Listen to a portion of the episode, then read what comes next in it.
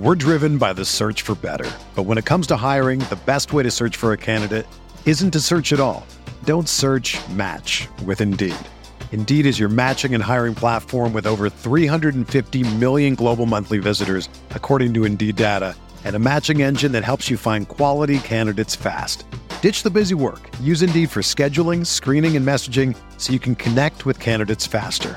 Leveraging over 140 million qualifications and preferences every day, Indeed's matching engine is constantly learning from your preferences, so the more you use Indeed, the better it gets. Join more than 3.5 million businesses worldwide that use Indeed to hire great talent fast. And listeners of this show will get a $75 sponsored job credit to get your jobs more visibility at Indeed.com slash BlueWire. Just go to Indeed.com slash BlueWire right now and support our show by saying that you heard about Indeed on this podcast. That's Indeed.com slash BlueWire. Terms and conditions apply. Need to hire? You need Indeed. This podcast episode is brought to you by Coors Light. These days, everything is go, go, go. It's nonstop hustle all the time. Work, friends, family expect you to be on 24 7. Well, sometimes you just need to reach for a Coors Light because it's made to chill. Coors Light is cold lagered, cold filtered, and cold packaged. It's as crisp and refreshing as the Colorado Rockies. It is literally made to chill. Coors Light is the one I choose when I need to unwind. So when you want to hit reset, reach for the beer that's made to chill. Get Coors Light in the new look delivered straight to your door with Drizly or Instacart. Celebrate responsibly. Coors Brewing Company, Golden, Colorado. Support for this podcast comes from US Bank. US Bank wants to know how you reward yourself because they have cards that make every day more rewarding. Are you a points order, cashback guru, low intro APR lover? With US Bank, it's up to you because they have the cards to fit your lifestyle. So earn more whether you're shopping at a gas station or grocery store, even while planning a staycation. Learn more at usbank.com slash credit card. US Bank credit cards are issued by US Bank National Association ND. Some restrictions may apply. Member FDIC.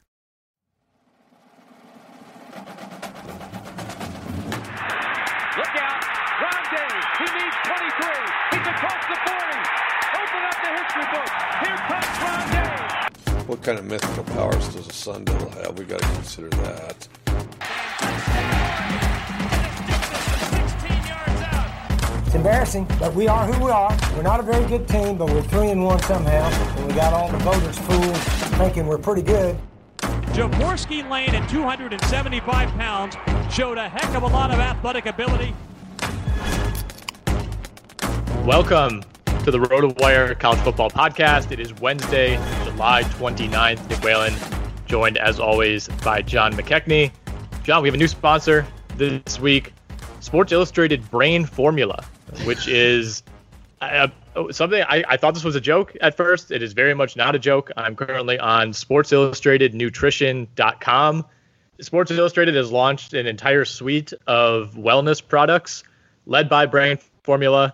Uh, you can buy collagen enzymes, you can buy things for your joints, you can buy nitric oxide, you can buy pre workout, you can buy post workout, you can buy Sports Illustrated branded whey protein.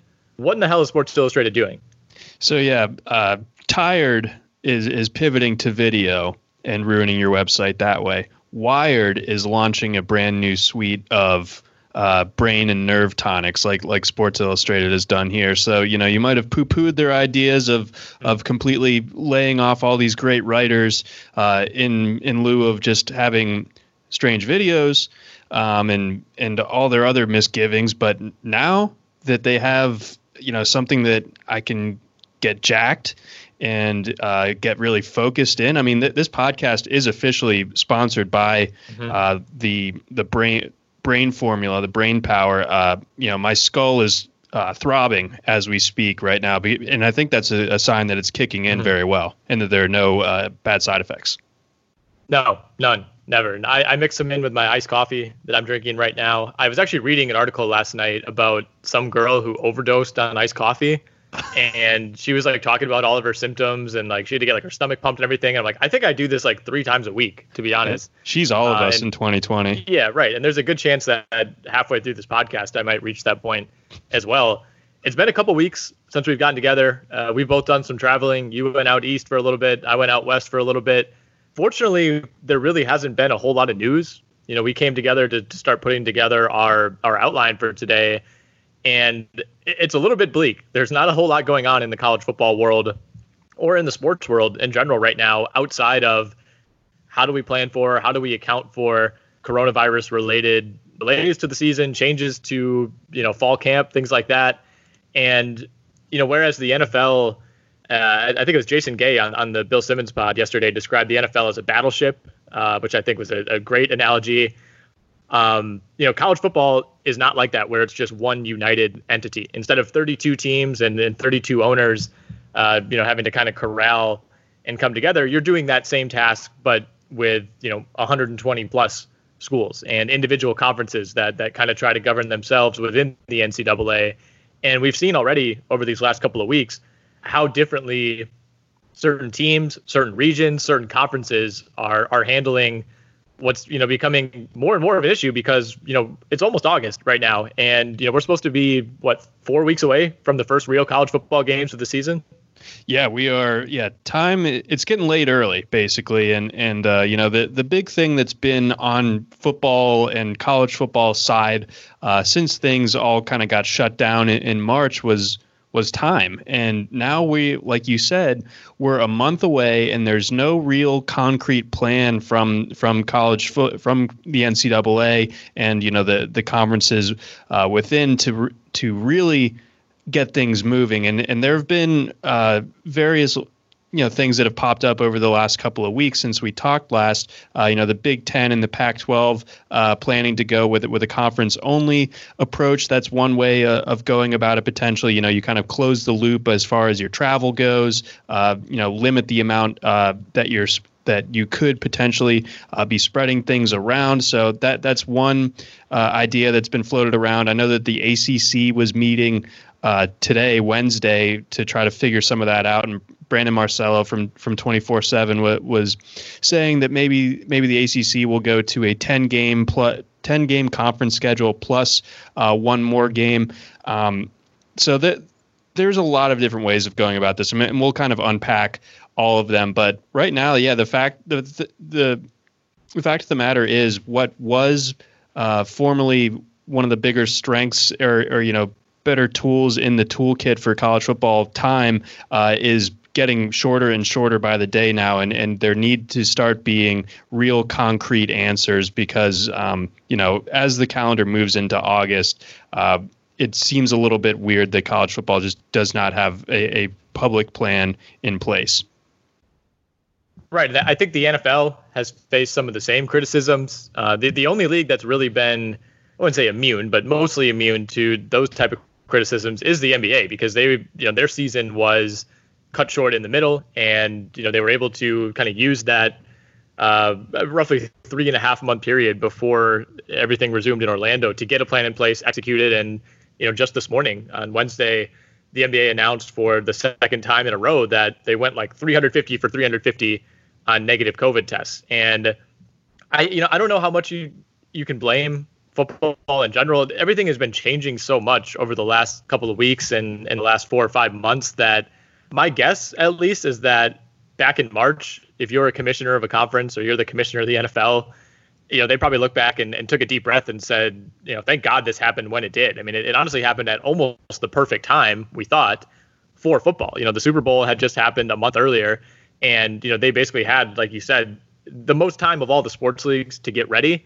And you know, I think looking ahead, the thought, you know, not only for them, but for most people was that come August, maybe even come July, we would be collectively past this as as a United States people. And clearly that was wrong. And I, I think where you can maybe criticize college football is they should have been getting a jump on this, maybe not in March, but in May, in June, and even earlier in July when it started to become clear that the curve that we had heard so much about was not flattening. Right. Yeah. So so things going haywire on on that front, on like the real uh, serious stuff. Uh, er, earlier this summer, after you know, like we thought, uh, the curve had started to get flattened out, and then it you know spikes back up, and you know.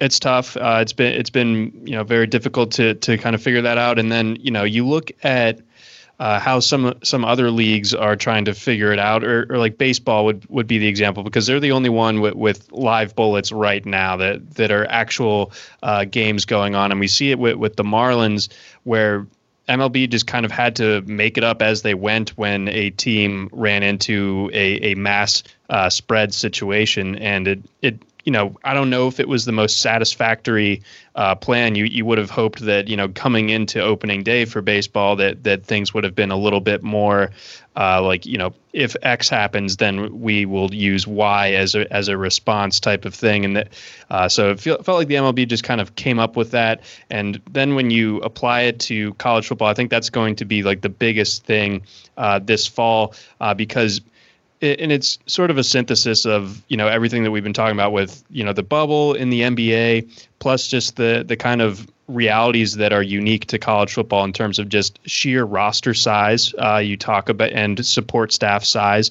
Uh, you talk about uh, the just general environment uh, of a college campus, of a college dorm, uh, that sort of thing, and then you you know you lop on that extra um, layer where these guys aren't professional; they're not getting paid. So um, you know, are they going? Is there going to be a mass opt out and trying to get ahead of it and, and you know preventing uh, a spread that way? And then you know what happens is kind of a, a dark thought, but like you know, if a guy were to opt out, would the NFL look look down on them in, one way or another? You know, you, would hope not, obviously, but uh, you can't completely rule these these type of ridiculous things out.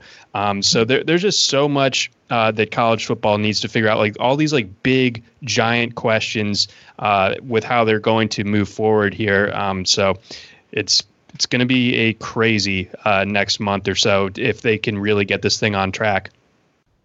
Yeah, I think I think you hit on all the major points that college football, you know, the way that this differs, I guess, from the NFL, where, you know, with the NFL, they, they have enough money and enough transparency with that money where guys can opt out. They're essentially offering, you know, a stipend if you want to opt out. There doesn't seem to be much of a stigma around it. I mean, when you have what six players from the Patriots earlier this week announcing that they're opting out, um, I, I think it's going to become more and more normalized. But like you said, in college football I mean, there's so much competition. Not that there isn't in the NFL, but there's so much competition at each position. You know, you're you're kind of on this limited schedule where at a lot of schools you really only have two years to prove yourself. You know, maybe you redshirt, then you sit the next year.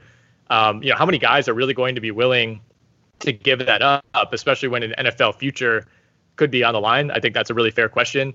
And then, like you said, the fact that these players aren't paid, fair or not, that's going to bring increased criticism from the same people that are always criticizing the NCAA uh, for not paying players, whether it's fair or not. So they're kind of under the gun in some ways that the NFL isn't. Can you walk me through a few of the the early methods that we've seen from different conferences in terms of how they plan to handle this as of late July?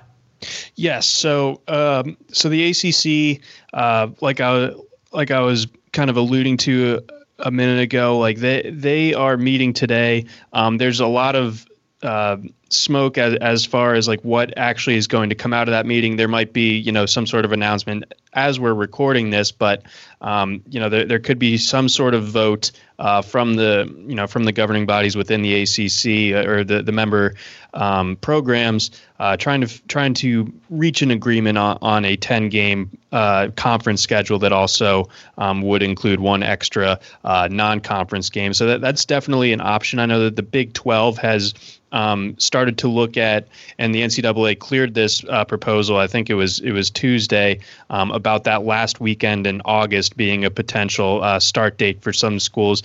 I think that one way to, to kind of play this down the middle of the fairway um, would be to accept a truncated season of some sort. You know, 10 games I think would be acceptable. Um, you know, any games w- would be amazing really at, at, this point. But, you know, if we can get 10 conference games b- between all the, all the, um, you know the power five and, and, the group of five if they can pull it off as well i think that would be huge so you take that 10 game sample but you stretch out the length of the season you know have it fill what what normally would be uh, a, a regular college football season. So upwards of like 15 weeks uh, mm-hmm. to play those 10 games in case you run into those roadblocks. Because unlike baseball, football has the advantage of just having to get it together once a week. Um, so um, if they if they can get that rolling and they can get the you know any sort of Marlins esque uh, situation calm down and maybe you know you can take a week or two off uh, without it completely derailing the rest of the season. I think that that seems like the best way of just kind of mishmashing it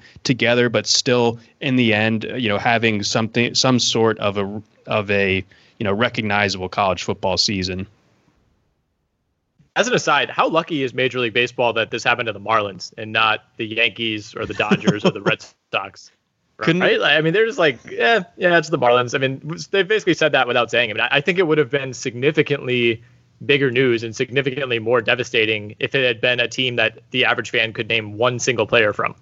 Yeah, you, you got to figure that that Rob Manfred, you know, like once he gets away from the microphone, you know, like kind of like you know, gives a little fist pump to himself and you know is, is thankful right. that it, it's it's the Marlins and you know like you said not the Yankees or the Dodgers or, or anything like that so yeah that couldn't have happened to a, a better team I guess as odd as it feels to say that but yeah for as far as baseball is concerned but yeah if you're looking at it just from like a objective like cruel mm-hmm. numbers only type of type of thing then yeah like the marlins aren't aren't a draw for that league and they, they don't have those those household names uh, like you said. So uh, you know that the equivalent of like a, a rutgers or something uh, but, right.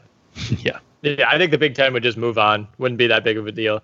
Um, so andrea adelson of espn uh, had kind of a q&a style article up um, earlier this week that more or less just address some of the bigger overarching questions that college football is facing now or is likely to face over the next few weeks. And I took down a couple of notes from that article, and and, and something that stood out is uh, the difference that there's likely to be wh- whether teams end up missing games because of a Marlins like situation or not.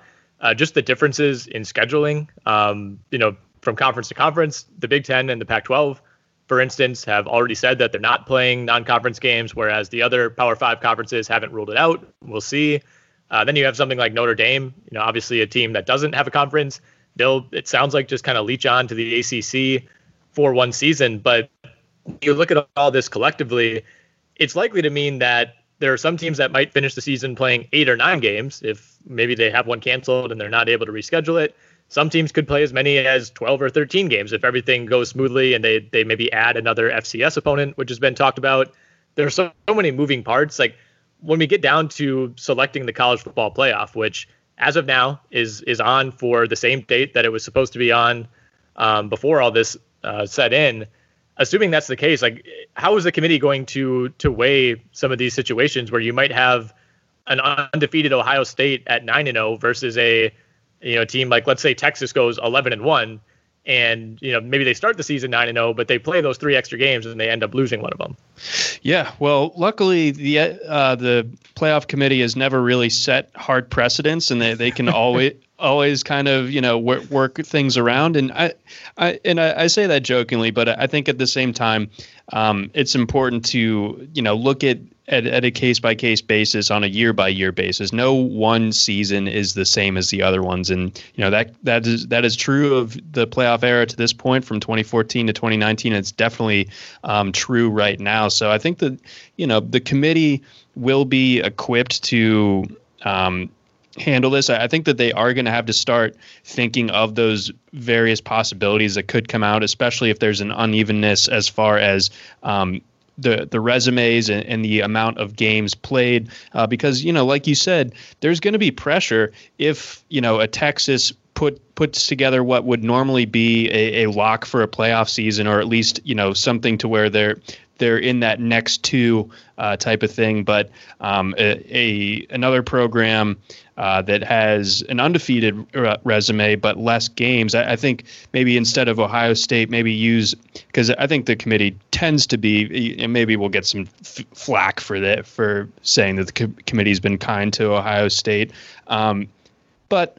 Um, what if it was like a, a Baylor or a TCU or somebody like that, and, and there was a, a more blue blood team uh, that had lost a game, but you know you're also comparing them against an undefeated Baylor or a TCU or, or someone who doesn't kind of draw that that same uh, amount of water that, that some of those other blue bloods do. I think that's where the true test of, of where the committee's priorities is going to lie, where um, an, an undefeated non blue blood team's resume versus a, a um, a bigger team with, with one loss. I think maybe there's some strategy that could be involved here. Like, let's say Wisconsin, you know, doesn't feel great about having to play Michigan on September 26th. You know, maybe you just fake some COVID cases, get out of that game entirely, and and hope that you you know if, if you feel like you're going to take a loss, you know maybe just kind of take the uh, you know the neutral forfeit and and move on from there, and hope it hopefully it helps your case down the road. I I would never put chicanery past a college football program. Um, right. And, and as wild as it sounds, you know, like may, maybe they like if there's an edge to be had, there's college football coaches, uh, you know, putting their, their top men on finding a way to to find it and right. get the most out of it. So so yeah, so yeah, the the boys uh, came down with it th- this week. It you know just happens to be that we're playing Michigan and uh, you yeah. know our quarterback Player got hurt safety last is week. our priority. yeah, yeah, and then then just have that as like the yeah. the the refrain to like every question that that they answer. I, I think there are a lot of college coaches too that like Mississippi State, let's say they, you know, they have a ton of cases and they just can't play the season. And then, you know, we fast forward to December and, and Mike Leach is up there. Hey, we haven't lost. We're, we're undefeated. You know, I, I think we deserve a spot in this. We wanted to play, uh, you know, we've been trying to play. We've just been you know, a little sick. Yeah, it's going to be so strange. And honestly, I mean, it, this goes without saying at this point, it's not just for college football, but this was going to be, I think, a really fun college football season. All, all seasons are fun, but you know we had a, a lot of storylines, even despite losing so many big name players uh, to the NFL draft this past year, especially at the quarterback position. There's so much talent returning, and I think it was going to be maybe even more of an even playing field at the top this year. And it, it and I just feel like there's going there's no way that we're going to get a normal season out of this, and I, I wouldn't go as far as to say there's going to be a major asterisk. It's just way too easy or way too early, I should say, um, to know how, how everything is going to play out. But uh, you know, for, for Trevor Lawrence to have to play, you know, likely his final college season under conditions like this, and you know, th- there, there's just so much building to this year that, you know, no matter what happens, the main storyline is going to be how teams are accounting for this, how how coronavirus is affecting the season, no matter what happens on the field. Right. Ex- exactly. And and um, you know, I, I think w- you bring up Trevor Lawrence, and I think that's a good jumping off point to, you know, tie it back to the potential of some bigger name players in in the college football realm uh, deciding to opt out. I think that there there's some inclination that there's going to be, and I, I don't really know which way this is this all is going to go as far as the opt outs are concerned. I think there will be a fair bit, but I think um, it it will. It, how do I put this? Um, as far as like the the top, like there are like ten or twelve guys that I think could safely opt out this season and still go in the first round. And I think that outside of that, um, just assuming that that you're lumped into that group, um, fair or not, I think it might not be completely accurate or based in reality. You might have, you know, some guy uh, thinking that, that he's done enough to where he doesn't need to play uh, in this 2020 season and, and, you know, trust that he'll still get drafted the same way. Like, I, I just don't know um, that, that, that that is the case. And you wonder, you know, as a kind of add on to that, does it, you know, make some other guys question, like, you know, do do I feel uncomfortable playing this season? Maybe I do, but like I also feel a little bit pinched, a little bit trapped, a little bit where uh, you know, can I afford to to miss this season? Because you know, like you said, there is so much competition um, on these college football rosters. There's so much turnover, um, and, and, you know, you could be, you're like fighting for your spot every single day. So like uh, opting out, you know, might might you know, it's going to be a tough, tough decision for a lot of these guys to make. And I think, again, really, like outside of like your Trevor Lawrence, Justin Fields, Penei Sewell, uh, Micah Parsons, Ja'Marr Chase, like, and you know, probably like Jack a, Coan.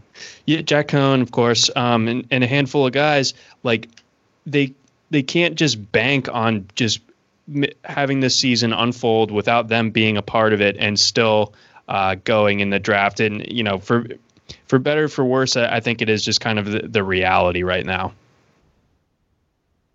Uh, is it fair to assume that if a player does opt out, they will just take a red shirt? Like you're not going to lose a year of eligibility, right?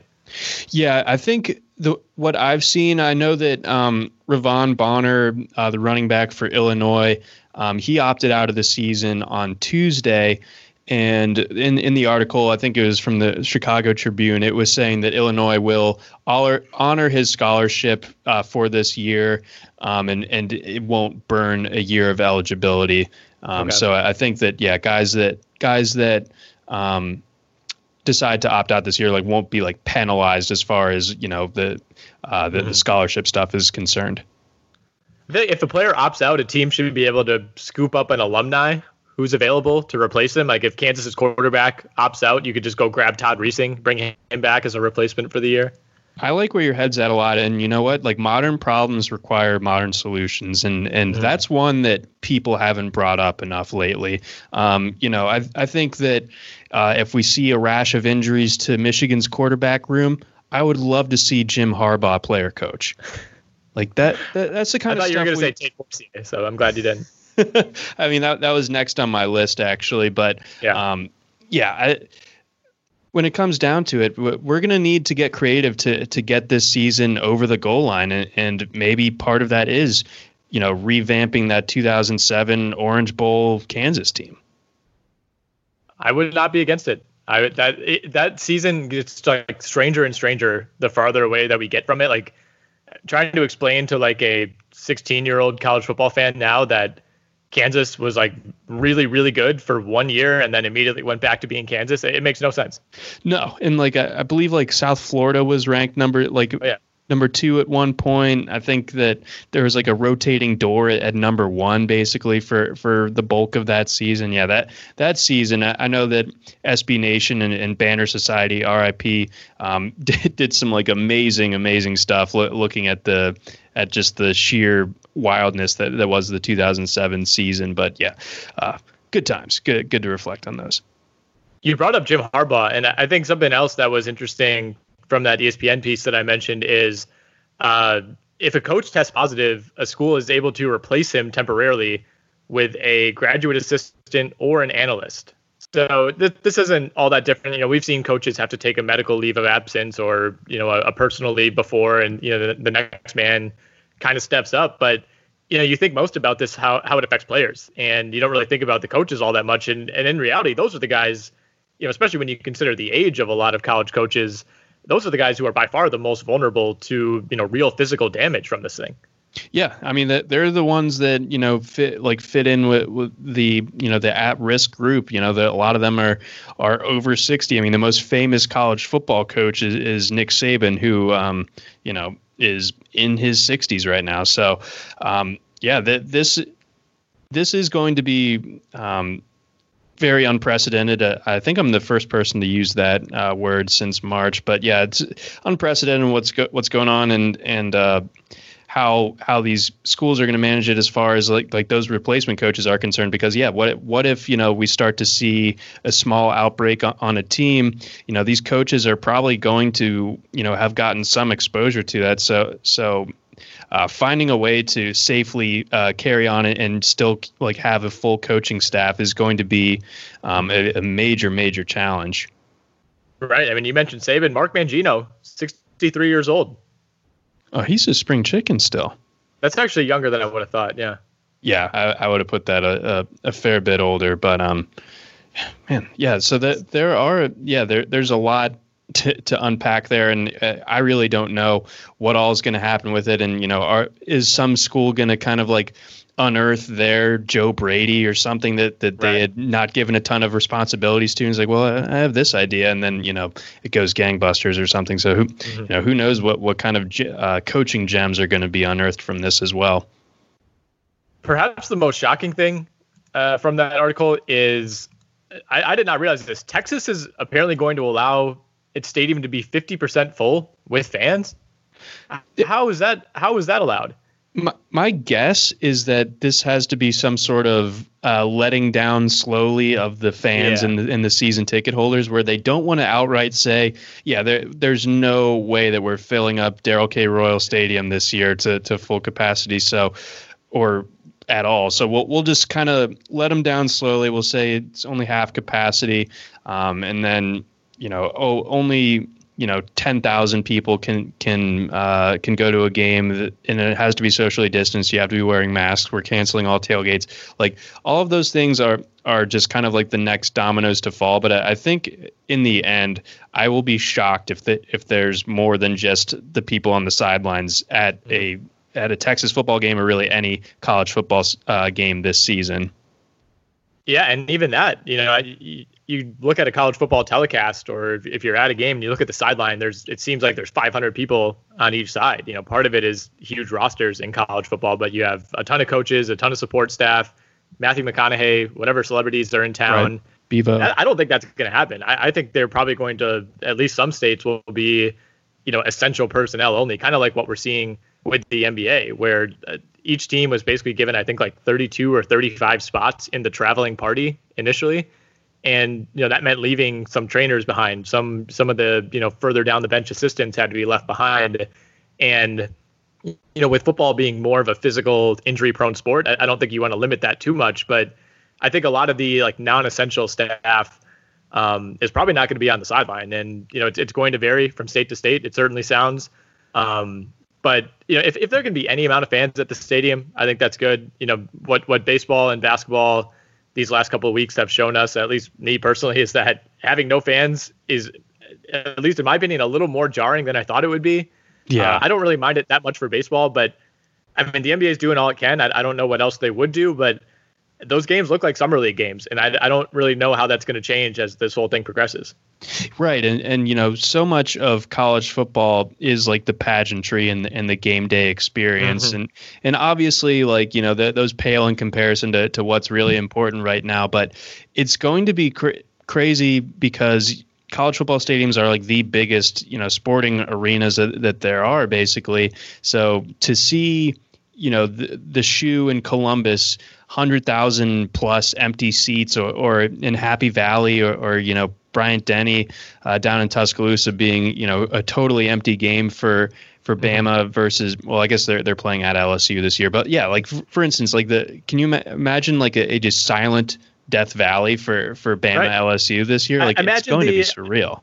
I imagine the Auburn's going to win the football game situation, but there's just it's just silent. Other than that, like I, some of the the reason that we like college football and sports in general is it's so tied to the, atmosphere that the fans bring, and without that, it's it's just impossible to replicate. And there's nobody to blame. You know, it's not it's not college football's fault. It's not ESPN's fault. Like it, there's just no really there's no way to replicate. I think if anything or if nothing else, it's you know the the early stages of of sports without fans on TV have kind of proven how much we've mastered the sports on TV product, how good it really is right now. Like there are very few improvements I think that that we could make. And when you take when you take away one of the main components of the game, um, you know, you really realize, I guess, how integral it is and and how you know how how well we've been treated, I guess, as sports fans watching on TV these last few years.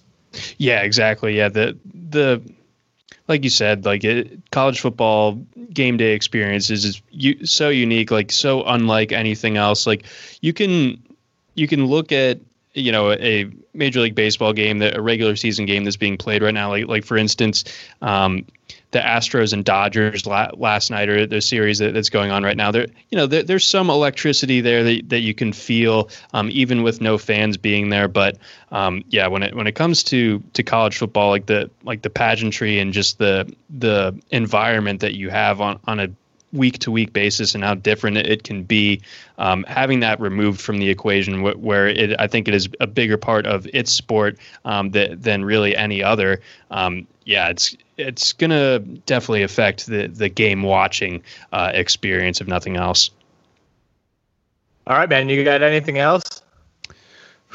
Uh, let's see. Um, let's see. Uh, Miami is, is rolling along on the on the recruiting trail a little bit. They just got um, a, a, big recruit, uh, James Williams, I believe his name is, uh, one of the bigger uh, defensive backs um, in this uh, upcoming class. Uh, Ed Reed, I think, did his handiwork, so we're starting to see a bit of the Ed Reed effect uh, down in Miami. So I'm excited to see what, what, he can, you know, continue to do as far as you know, may, you know, winning the the state of Miami as it was. But I, I think as far as like other news from around the the college football circles, um, like you said, it's been relatively quiet. We're all just watching and waiting to see um, if and when we ca- we can uh, get games going. Yeah, you said it. I mean, I'm glad we had this opportunity to kind of survey the landscape and, and have this conversation. And unfortunately, it's one that I think we'll probably have to revisit periodically over these next few weeks. But uh, you know, we'll be back maybe next week if we have news, or maybe the week after that. But I mean, eventually these teams are going to have to start having real camp and real news will emerge, and we'll kind of have to operate as if things are are going to happen, whether they ultimately will or not. Yes, so I'm I'm certainly doing that. So the all the articles and stuff are up on the website. The rankings are continuing to be um, tweaked and updated. So um, we are we here at RotoWire are operating w- uh, under the assumption of, of a season uh, getting off the ground here. So uh, if and when it does happen, we'll be ready to to hit the ground running. All right, good stuff, man. I know you have to hop on the radio, so we'll call it here. And uh, like I said, we'll be back next week. Appreciate you, and uh, all the listeners out there. Happy birthday to to our uh, brave host Nick Whalen. So thank you, and and happy birthday, sir. All right, the big two eight, Fred Taylor year, baby. Let's go.